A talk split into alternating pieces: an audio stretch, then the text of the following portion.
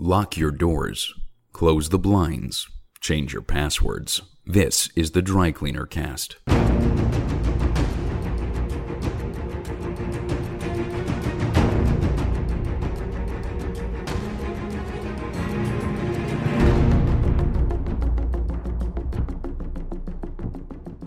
Welcome to the Dry Cleaner Cast, a podcast that takes a new look at the war on terror, its legacy, and espionage in the 21st century. This podcast is written, edited, and presented by Chris Carr. On today's episode, we're shifting our focus from terrorism to the world's second oldest profession espionage. This show is a little bit different as we're focusing on a developing story. Today, we're going to discuss the alleged Russian hack that subsequently has had an effect on the validity of the US presidential elections. I'm joined by author Malcolm Nance, who wrote the book The Plot to Hack America. As a side note, I caught Malcolm as he was in a car, a limo no less, on his way to being interviewed by NBC News. So you'll hear a little bit of car noise in the background of this recording. I hope you enjoyed this episode. Opinions expressed by guests on this podcast do not necessarily represent those of the filmmakers and sponsors of the film The Dry Cleaner. Malcolm, welcome to the Dry Cleaner Cast. Hello, good to be here. Can you just uh, just tell us a bit about yourself? Yeah, well, uh, right now I'm the executive director of an organization called the Terror Asymmetrics Project on strategy, tactics, and radical ideologies, also known as Tapestry. Uh, I'm uh, the terrorism analyst for NBC News and MSNBC. Uh, my background is a U.S. intelligence officer, uh, naval intelligence for 20 years, then uh, intelligence, uh, well, a, a, myriad of things after that, but um, started out uh, in the early 1980s.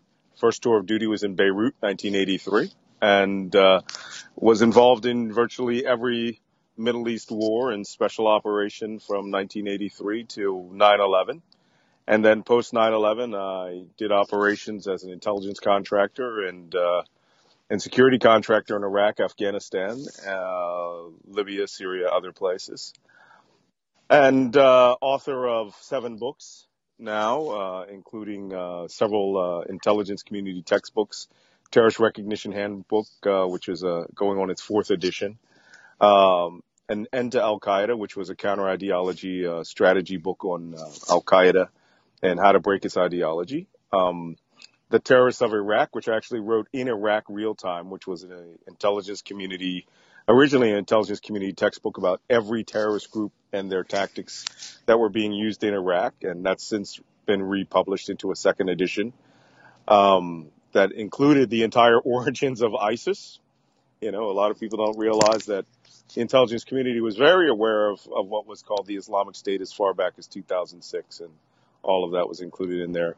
Uh, my most recent book is Defeating ISIS, uh, which is a 544 page sort of intelligence encyclopedia of ISIS. And it's also the last book Donald Trump claims he read.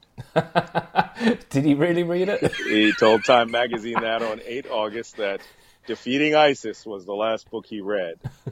Um, was it the Russian edition, do you think? Uh, I, I, have a Russian edition, and I'm not quite sure whether that was it. It's in, I have a Cyrillic edition, you know, he claimed he read all 540 pages of it, which is interesting because 80 pages are references. Yeah. um, and then my most recent book, uh, well, actually, the, my most recent book, The Plot to Hack America, how Putin cyber spies and WikiLeaks uh, tried to steal the 2016 election that actually came from my forthcoming book called Hacking ISIS, where we were doing a study of the secret war against ISIS and its cyber warfare organization. So during the writing of Hacking ISIS, we found that two operations were um, two operations were actually uh, Advanced Persistent Threat 28 and Advanced Persistent Threat 29 also famously known as Fancy Bear and Cozy Bear, the same Russian intelligence hacking groups that hacked into the DNC. And they actually did a false flag attack where they posted pictures of ISIS banners and everything and claimed that this super sophisticated hacking into TV France 5's uh, website was ISIS. and it turned out it was in fact Russian intelligence pretending to be them. Yeah, uh, I was going to ask. So what, why would they? Why would they want to pretend to be ISIS? Oh well, there's any number of nefarious reasons that the Russians would uh, certainly want to carry out a hack and not have the uh, victim organizations recognize who exactly they they are going to, um, you know, who exactly is inside their servers. And of course, if you're going to do, you know, cover up your tracks, a good way, if, if you really have to create mayhem inside of an, op, an opponent server, or a victim server, is to, is to deface the exterior websites. And while they're managing all the exterior defacement, they don't recognize that an actual sophisticated deep hack is going on on the inside. And that's why you could throw up an ISIS flag on it and everyone will believe that it's ISIS. But the tools uh, that were used in there were so sophisticated. You know, you'd need a billion rubles uh, to develop that. And is that what helps give away the sort of fingerprints in the sense of the, the technology and the methods that require so much finance? It would require some sort of state sponsor. Well, that's one component of it, mm. but in in the sense that you have to understand that, you know, the people ask me all the time. Certainly this week, you know, do does the United States or Britain, GCHQ, have this capability? And yes, we do. Um, we have great capability, but our cyber weapon systems, our cyber tools, are considered like a finely crafted, hand-built sniper bullet, right? Where you call, you personally forge the casing and you buy only the finest powder that's measured grain by grain uh, into the uh, into the bullet, and then you you perfectly contract titanium bullets, right? You know, years of analysis and you put it together and you only make five of them. And then you shoot three of them to make sure that it works. And then you go to your target with two bullets, right? Just one to do the kill and one just in case. And then that's it. Russia uses cyber warfare capability like you butter bread it's a component of every aspect of their political, military, and diplomatic structure. So they're constantly stealing, breaking in, hacking, cracking, and getting whatever materials that they can. And then they just exploit it. The moment they get it, exploit. Or they wait with for a period of time for the optimum time that it's exploited. Your book, as we were saying earlier, is a very timely book, and I'd love to. I'd love it. To, yeah. Let me just make a point. Mm, it's not mm. actually timely. Okay. Um, it's it, the book was actually written between uh, the some of the components between April and August. I started. I changed from the ISIS book on July 25th when I immediately recognized that the hack was an uh, what we call a scripted intelligence operation, a very highly organized operation. The book went to print, uh, went to the publisher on September 2nd and was in print on the 23rd of September. So it came out a month before the election. It did. And, I had a copy in October. yeah, and no one paid attention to it no. uh, except NBC News, who, who, was doing a whole series of reports about, you know, Russia is, is, is hacking the DNC. And everyone believed every word that came out of WikiLeaks, while we were warning that WikiLeaks itself was this Russian laundromat uh, and was in collusion with, with the FSB. And so now, only because the director of national intelligence and the president came out on October 9th and verified that Russia had done the hacking and people got, got a little attention. And only last week when the CIA report came out, which was delivered on the exact same day to the president as my book was went to print. So on September 23rd, now we're hearing the CIA's conclusion is precisely the same as my conclusion written at precisely the same time and delivered at precisely the same time. And people ask, well, how is that? I go, well, great spies think alike, right? I mean, I'm an intelligence officer. They're intelligence professionals. They saw the exact same things I saw, maybe even deeper and further. And they would have to write up an assessment for the president and it would have to be scrubbed and delivered just in the exact same timeline as the plot to hack America except mine went to the public, and theirs is top secret and on the desk of the president. Yeah, no, that's brilliant. How did that make you feel when uh, when the CIA finally went public and said? Uh... I mean, it's awful nice. This is not the first time that I've had to get the CIA, you know, has inadvertently validated everything that I've written.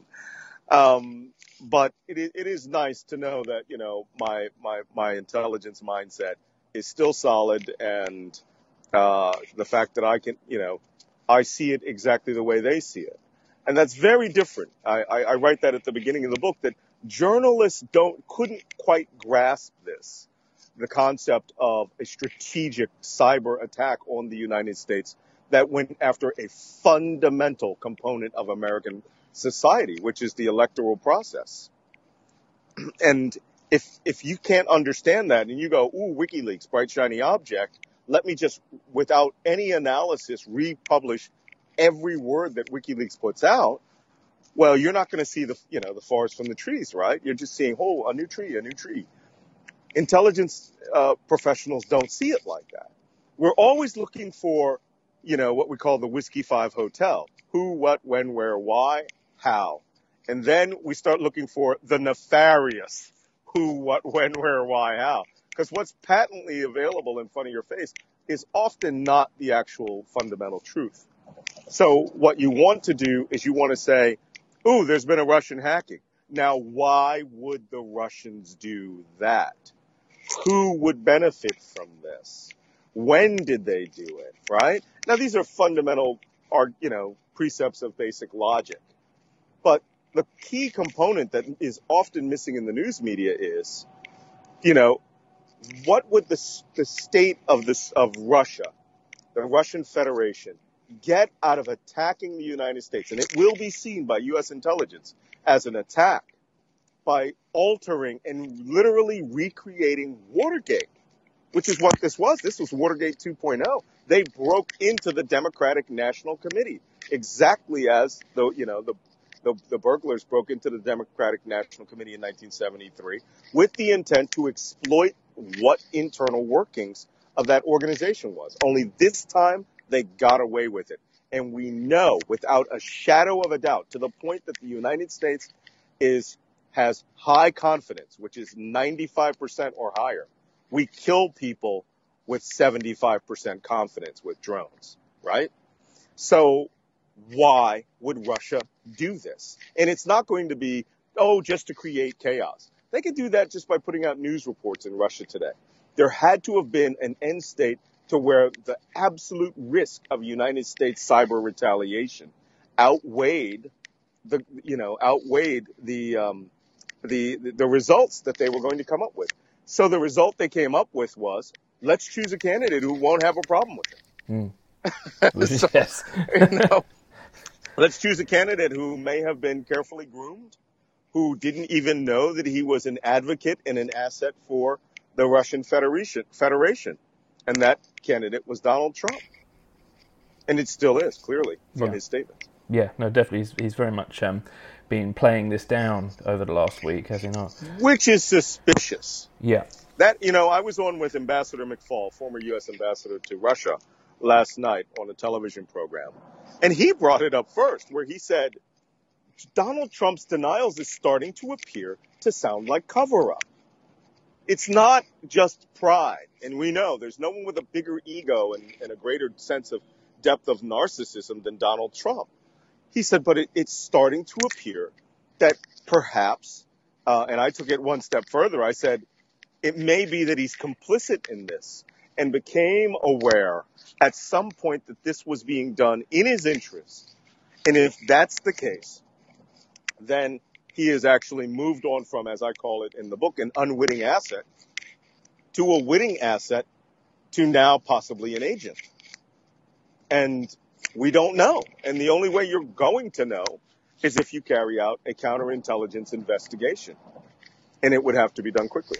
Yeah. And how would one go about doing that? Well, you know, we have entire divisions of agencies whose sole function is to spy catch. Um, the FBI has two branches to the Bureau. There's the regular FBI, which does law enforcement work and gumshoeing. Then there's the FBI Counterintelligence Division.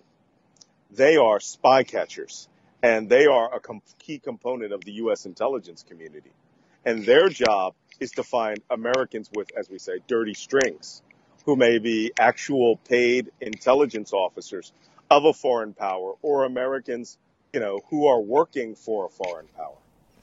would they not be afraid to rock the boat though? Because I mean, the, the, this is the president elect um, uh, who's accused, and Well, yeah, you would only have to assume that that these officers have a loyalty to the president elect yeah, and not to the nation. Mm. Um, you know, there's the, the seat changes every four years or so, uh, you, and we have a saying: you work for the seat, not Mm. for the man Mm. or the woman who is president of the United States. The tr- the highest test of loyalty to this nation would be to be able to call out, based on evidence, based on investigation, if there are highly placed, not just you know, not just spies, which is what they do. They catch spies. You know, the CIA has their division, the NSA has their division, and they work hand in hand with the law enforcement agency that is a principal responsibility, which is the FBI, right? I mean, they, they surveil and catch spies and ISIS agents with great and alarming regularity. yeah, But what if you had a spy or an American who is violating a law, and we don't know whether we're there yet, who is at the highest levels of office? And to allow that to occur would be the greatest act of disloyalty in the history of the United States by any sworn law enforcement officer, no matter how much they love that person. and what I suppose um, if Trump is found guilty of breaking the law, what would what would likely happen? Do you think, or what should happen? Well, the question is, I mean, you're, you're, you're going way too far in advance. Yeah, uh, because we don't know if any laws have been broken. We don't know just precisely what they're doing. The problem is, is that his, you know, it, at some point, someone is going to have to ask some very hard questions. And I asked three of them last night. What did he know about this hacking? When did he know about this hacking? Because on July 27th, he requested that Russia hack and release Hillary Clinton's emails and would be rewarded.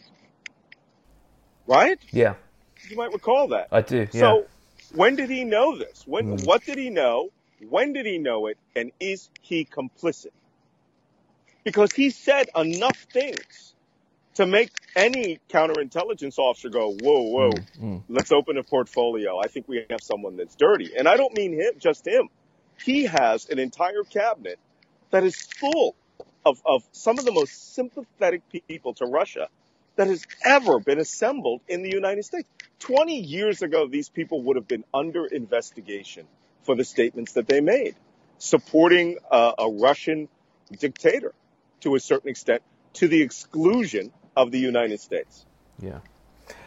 When we talk of Russian intelligence, some people like to think we're just rehashing plots from old Cold War movies, but you know Russian intelligence is active now as it was during the Cold War, arguably more so. You know, I got into a, a famous little spat with Glenn Greenwald, Yeah, yeah, who's famous for being one of the, you know, one of the, uh, I call them unindicted co-conspirators in the defection of, uh, of, of Edward Snowden. And, you know, he wrote, uh, I made a tweet and I, I said FSB, which is Russian intelligence, right? The state, you know, state security, uh, agency and slash KGB. And I said, you and your KGB friends. And he came back with this like raucous, oh, you're crazy. You, you know, you're so stupid. You think the KGB still exists. Mm. well, you know, MI6 was never known as MI6 No, prior to no. its inception. It was the SIS, yeah, right? The Secret Intelligence Service. But the functions of MI6 never changed, no, right? no, exactly. Can you give us a dummy's guide to contemporary Russian intelligence? Sure. You know, it's like I said, everybody remembers the old KGB, right, from the James Bond films. Bad guys, uh, you know, started uh, multiple different agencies after Lenin took power in 1917, and by the 1950s morphed into the, you know, um, you know, Organization for State Committee for State Security, also known as the KGB. Uh, that organization fought the Cold War against the West. Their principal intelligence objectives were, of course, turn Westerners into agents for Russia in order to acquire materials like atomic bomb plants, like the Rosenbergs in the 1950s, uh, and of course, stealing technology and gain information about the West in order to destroy their capitalist uh, society. Now that went out the window with the fall of the Soviet Union, right, in the late 1980s. And the period of glasnost, or, you know, a rapprochement between the West uh, and, and what was now the collapsing Soviet Union, uh, was brought forth by Gorbachev.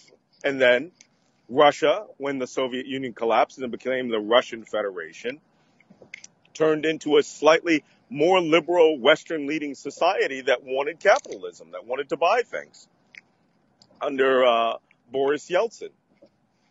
Interestingly enough, Boris Yeltsin was having a lot of trouble with, you know, investigations into corruption. Uh, they were selling off virtually every asset in the Soviet Union to uh, to private investors, and a, a, a, whole class of the oligarchy rose. Right, people yeah. who were insanely rich billionaires uh, in Russia, which you know still didn't even have any decent cars. So one of the most loyal members that was brought on board by Yeltsin was a young ex-KGB major who had made his bones taming the mafia in St. Petersburg for the mayor of St. Petersburg named Vladimir Putin. And Putin was best known for his loyalty, not just to whoever he was working for, but to the KGB. And he used officers of the KGB, ex-officers of the KGB, which at the fall of the Soviet Union was renamed the FSK, right? Same thing, Committee for State Security, right? Yes. And the only difference is they cut, they took off the border guards, the MVD, and broke that away from the, the KGB and made the FSK, and the border guards were their own border guards. And covert intelligence was still handled by, handled by that agency. 1997, to reward Yeltsin, uh, to reward Putin, Yeltsin, Yeltsin made the young ex-KGB major who was just known for running human intelligence officers into West Germany and getting computer technology. Now keep that in mind. Yeah. Putin, computer tech, stealing computer technology. He made him the director of the FSB, the new uh, organization for Agency for State Security. He was the first director, which surprised everyone because this is a very young guy. Uh, he was never a general but he was rewarded for this for his loyalty for backing up Yeltsin. Interestingly enough, Putin is just a fascinating character. He is like a, he wanted to be a KGB officer from age 13. And there's a famous story where he goes to an open house that the KGB are having and he on television on, on video goes up and says, "I want to be a KGB officer." And of course, they all laugh and they go, he says, what do I have to do? They say, go to law school, learn, you know, be a good citizen of the state, go to law school, and then come back to us, you know, yeah. laughing that the kid is doing that. Putin does exactly that. He goes on, goes to law school, applies, and is brought into the KGB, is sent to the 101st Intelligence School and the Yuri Andropov School of Clandestine Intelligence, and then is run, sent to East Germany to run agents in West Germany.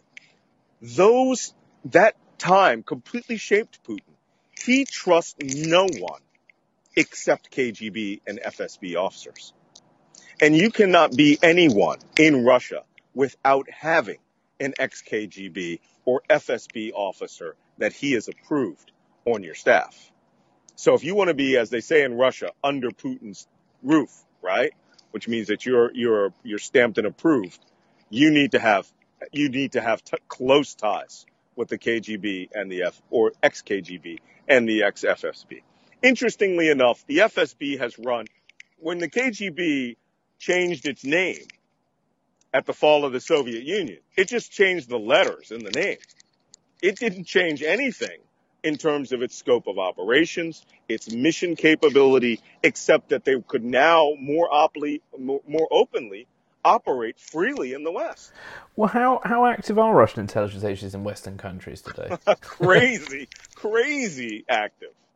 I mean, to the point where they make the old Soviet Union days look like, you know, Boy Scouts. Yeah. Because now they can travel freely in the West. They can live in the West. And uh, you might recall the, the 10 Russian spy ring that was caught in New York City, mm-hmm. which was almost laughable because you know, running actual trained FSB agents, you know, which by the way, the agency that is the actual clandestine service under the KGB is called the SVR. Yes. And that is, you know, the, the Russian clandestine service, you know, the actual deep agents who collect intelligence and penetrate foreign countries. Well, you know, you could do better just by moving your officers there, letting them live there, and not even try to recruit agents, right? yeah. you can actually vacuum cleaner the West. But these people were sent to turn people, mid-level intelligence officers, mid-level military people, captains of industries. You might mm. remember Anna Chapman. Yes. Who was married to this low-level Brit. Well, that was just to get her last name changed and to introduce her to Western society, mm. right? Mm-hmm. And then she moved to New York City, where she took on a myriad of roles. And I want you to remember this, including real estate agent to the stars, right? Oh, okay. Real estate in the late 1990s and the early 2000s in Russia, they were selling off everything. And billions and billions of dollars of Russian money was coming into the New York City real estate market. And that also attracted the attention of a guy named Donald Trump. Yes. and Donald Trump had already been to the Soviet Union. In the late 1980s, he visited Moscow with the intent to try to, you know, milk the Russians to building a Trump Tower in Moscow and St. Petersburg. And when he realized he couldn't get any profit, the quality build would be low, he left that. He abandoned that until the mid 2000s when uh, he saw, as his son says, many Russians were introducing themselves into his portfolio with inordinate quantities of cash because they were stealing everything that was nailed down in the former Soviet Union and selling it off in the new, now capitalist Russia. Yeah.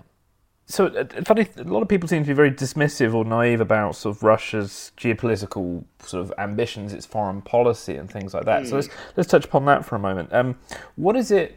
You in your book you mentioned sort of Russia published these sort of policy documents every is it six years for a five year strategy? Right. So what does so what what would what does Russia want between now and 2020, and why do they think Trump being in the White House can help them get there? Good God. It's not Trump being in the White House could help them get that. They're getting it. It's just, you know, it's, it's just that way. Russia, since the fall of the Soviet Union, they, they sort of lost their way. They became very corrupt in the 1990s. Mm. And a lot of people back then still liked the order of the Soviet Union. But they also liked the BMWs yeah. of the West, right? Yeah. And so they wanted to have sort of a hybrid society. China China was a solid communist run state that never relinquished the power of the Communist Party. They just became communist capitalist. Russia shifted over to capitalism so quickly that, of course, a lot of corruption, a lot of death, a lot of mafia organizations were, were essentially taking control, except in cities like St. Petersburg, where the ex KGB were working with the local government to create control. And that's why Boris Yeltsin bought Vladimir Putin in. Not only was he loyal, he had the ability to create control. But Putin is a product of the Soviet Union. He is almost like he's almost like Dolph Lundgren, right? In those movies where he's oh, the, yeah. the blonde-haired, blue-eyed Soviet spy, although Putin is a very short guy. But he has the mindset of I am Russian killer, right? Yeah, yeah. and that might explain some of these photographs we've seen of Putin. yes, well, Putin fundamentally knows Russia.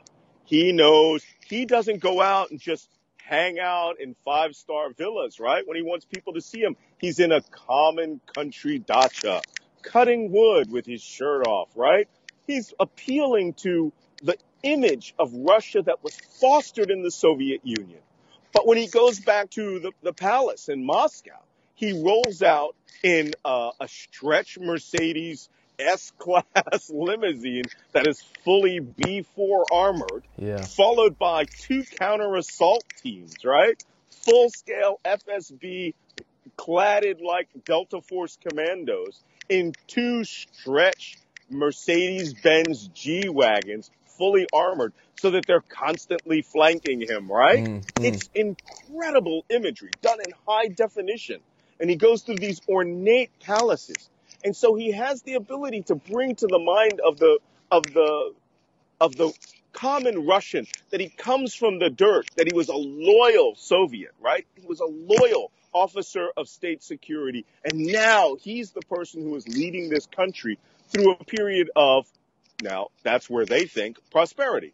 Russia is a disaster economically today, especially since oil dropped from its highs in the 120s, 130 dollars per barrel, now down to 20, you know, back to the pre-George W. Bush days, 25, 30 dollars a barrel. They're not making money, and that's all they have next to atomic bombs, right, and hot women that they show at the Miss Universe pageant, yeah, right? Yeah. Keep that in mind. Yeah. So Putin understands Russia and he understands its fundamental position. And there's this saying, you know, there's this saying that has been a common thread of, of Russia's national insecurity, even in the time of the czars, right? It's sort of a, what do they say? A slave king mentality. You rise up from being a slave, but you just never feel comfortable hanging out at Elysee Palace, Yeah. right, in Paris despite the fact that you have all these magnificent palaces in Moscow and St. Petersburg. You know, yeah. Russia has never put that down. They always see themselves as the, um, you know, as the younger brother, you know, who never gets a break and, and just is not respected in the world despite the fact that they have atomic weapons. When Putin came back into power, he came back in in a very interesting way. Suddenly in 1991, apartment buildings started blowing up in Moscow. And it was attributed to Islamic extremist Chechen uh, rebels. Except that in one instance, one a, a group of of residents of an apartment complex were very suspicious of some men who were coming in and out at night.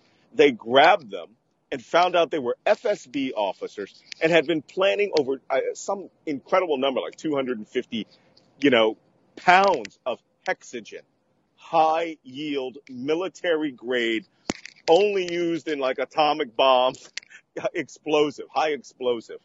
And, and Putin covered that up, invaded Chechnya, massacred 100,000 people, and became the authoritarian figure of Russia, whose motto was almost make Russia great again.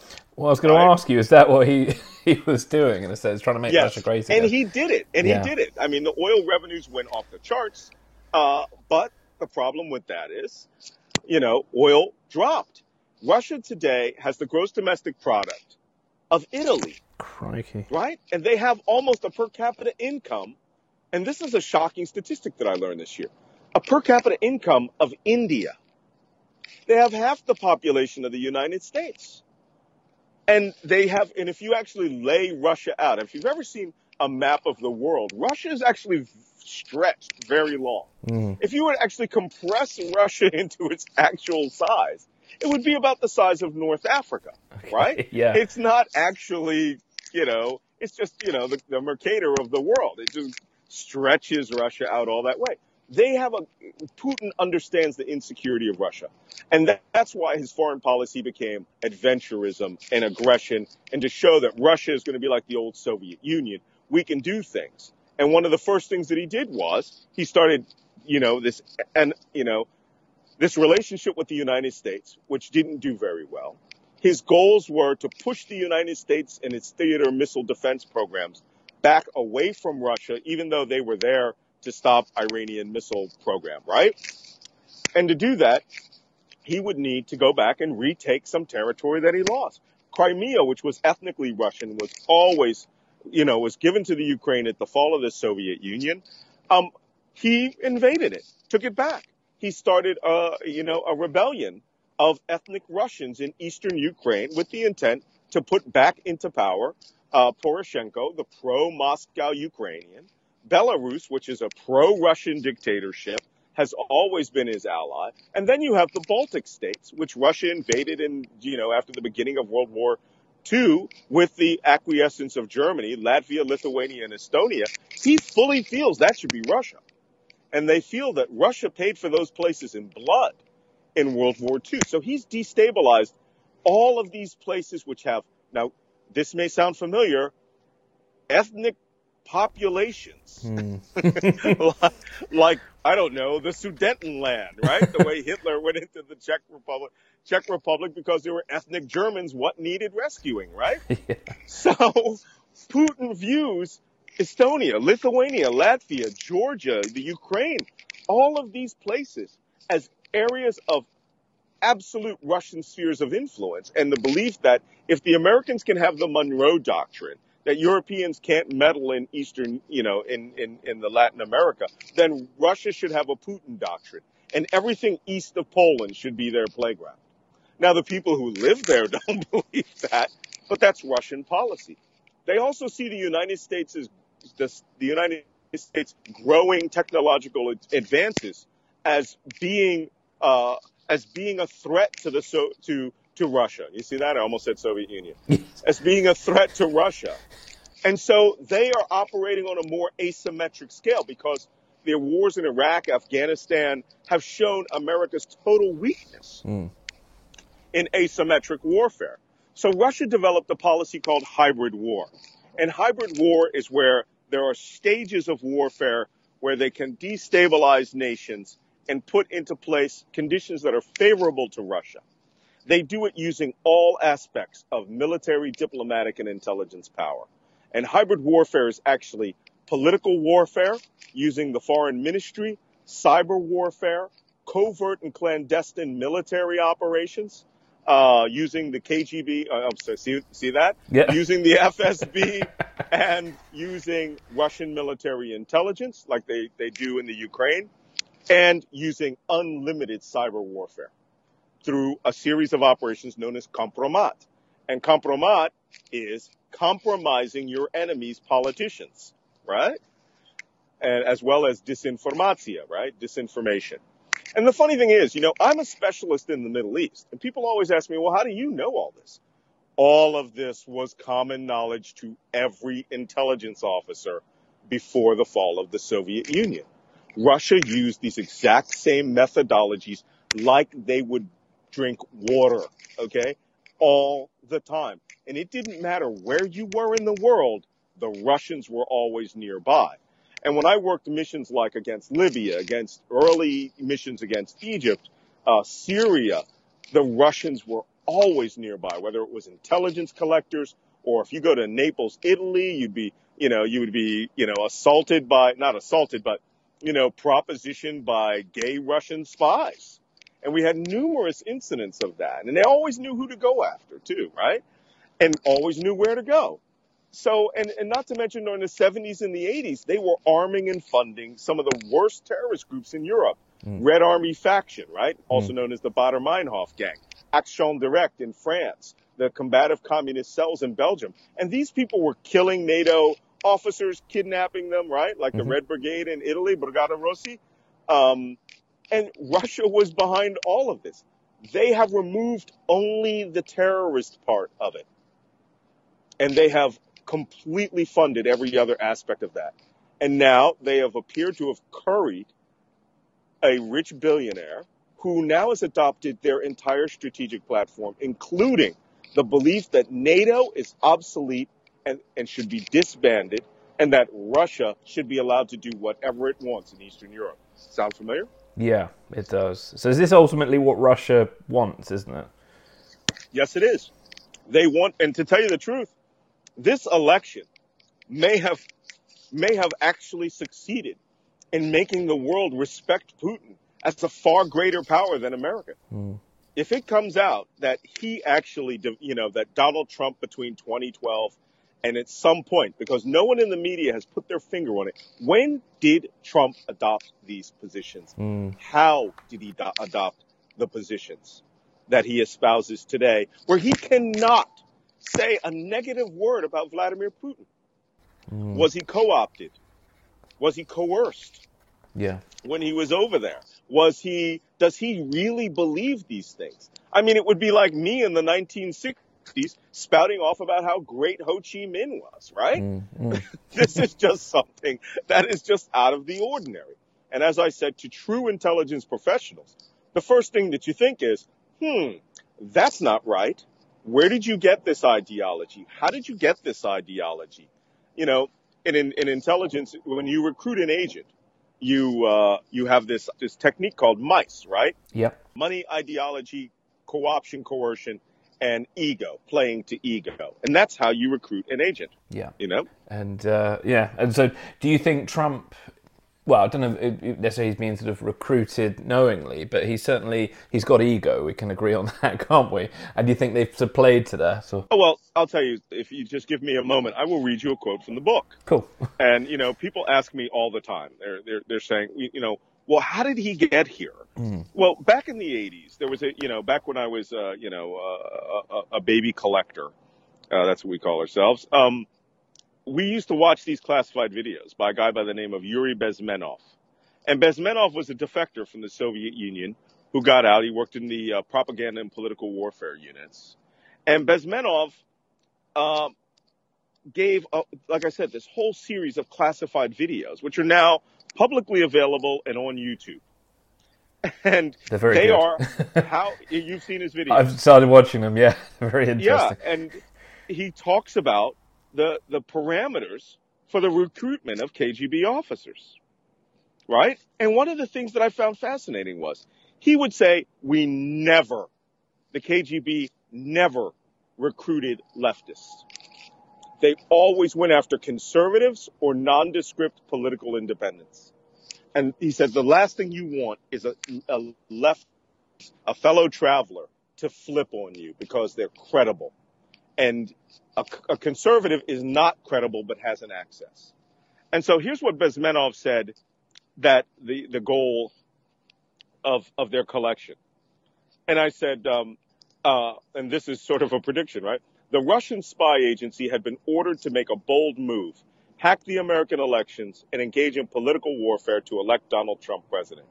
Whether he knew it or not, Trump was the perfect candidate for a political asset.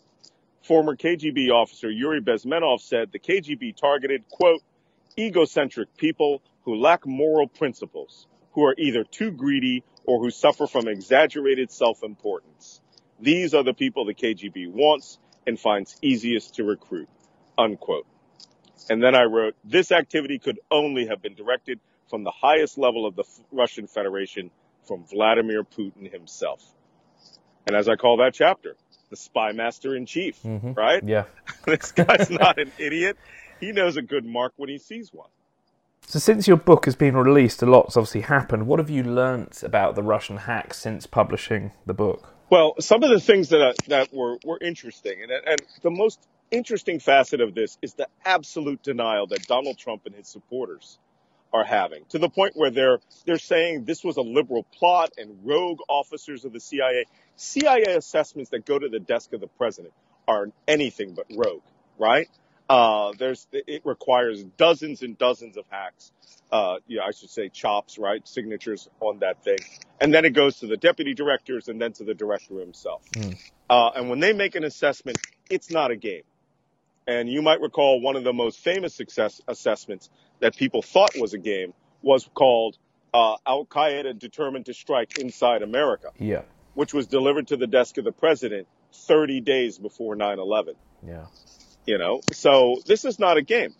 But what's what i find fascinating is the absolute abject refusal to believe it and that their total embrace of russia to the point where it's just becoming suspicious.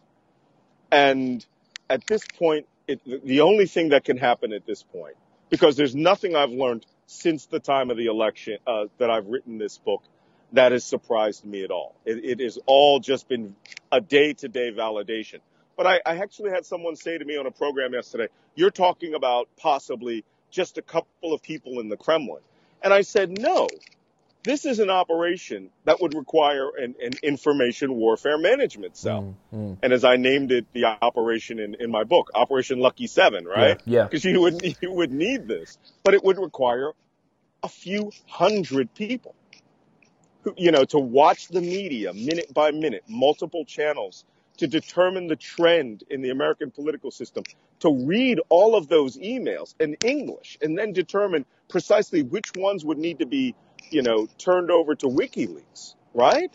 Oh, no, no, no. I mean, I've taken part in some operations.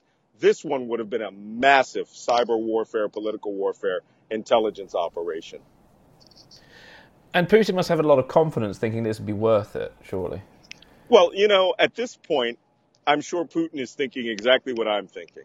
What's occurred, no matter what happens at this point, Russia has conducted the single most, the single most successful intelligence organization um, uh, plot, successful mission since the Rosenbergs gave them the atomic bomb. Yeah. And yeah. quite possibly in the entire history of Russia.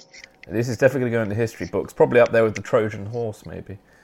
It's quite possible, if, if, if especially if it turns out to be true yes. and it brings down a president, then Yeah. then it would have been without a doubt the, the greatest intelligence operation uh, since the Trojan horse.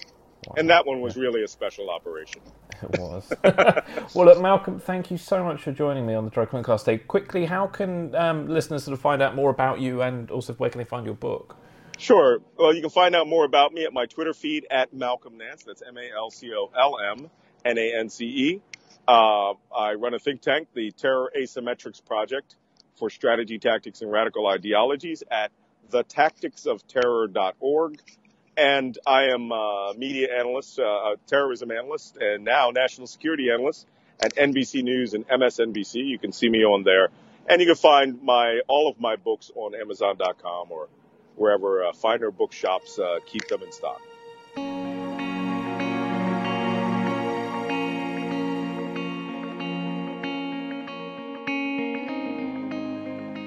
If you've enjoyed the show, please spread the word by connecting with us on Twitter by going to at drycleanercast. For more information about the podcast, please visit our website www.drycleanercast.co.uk.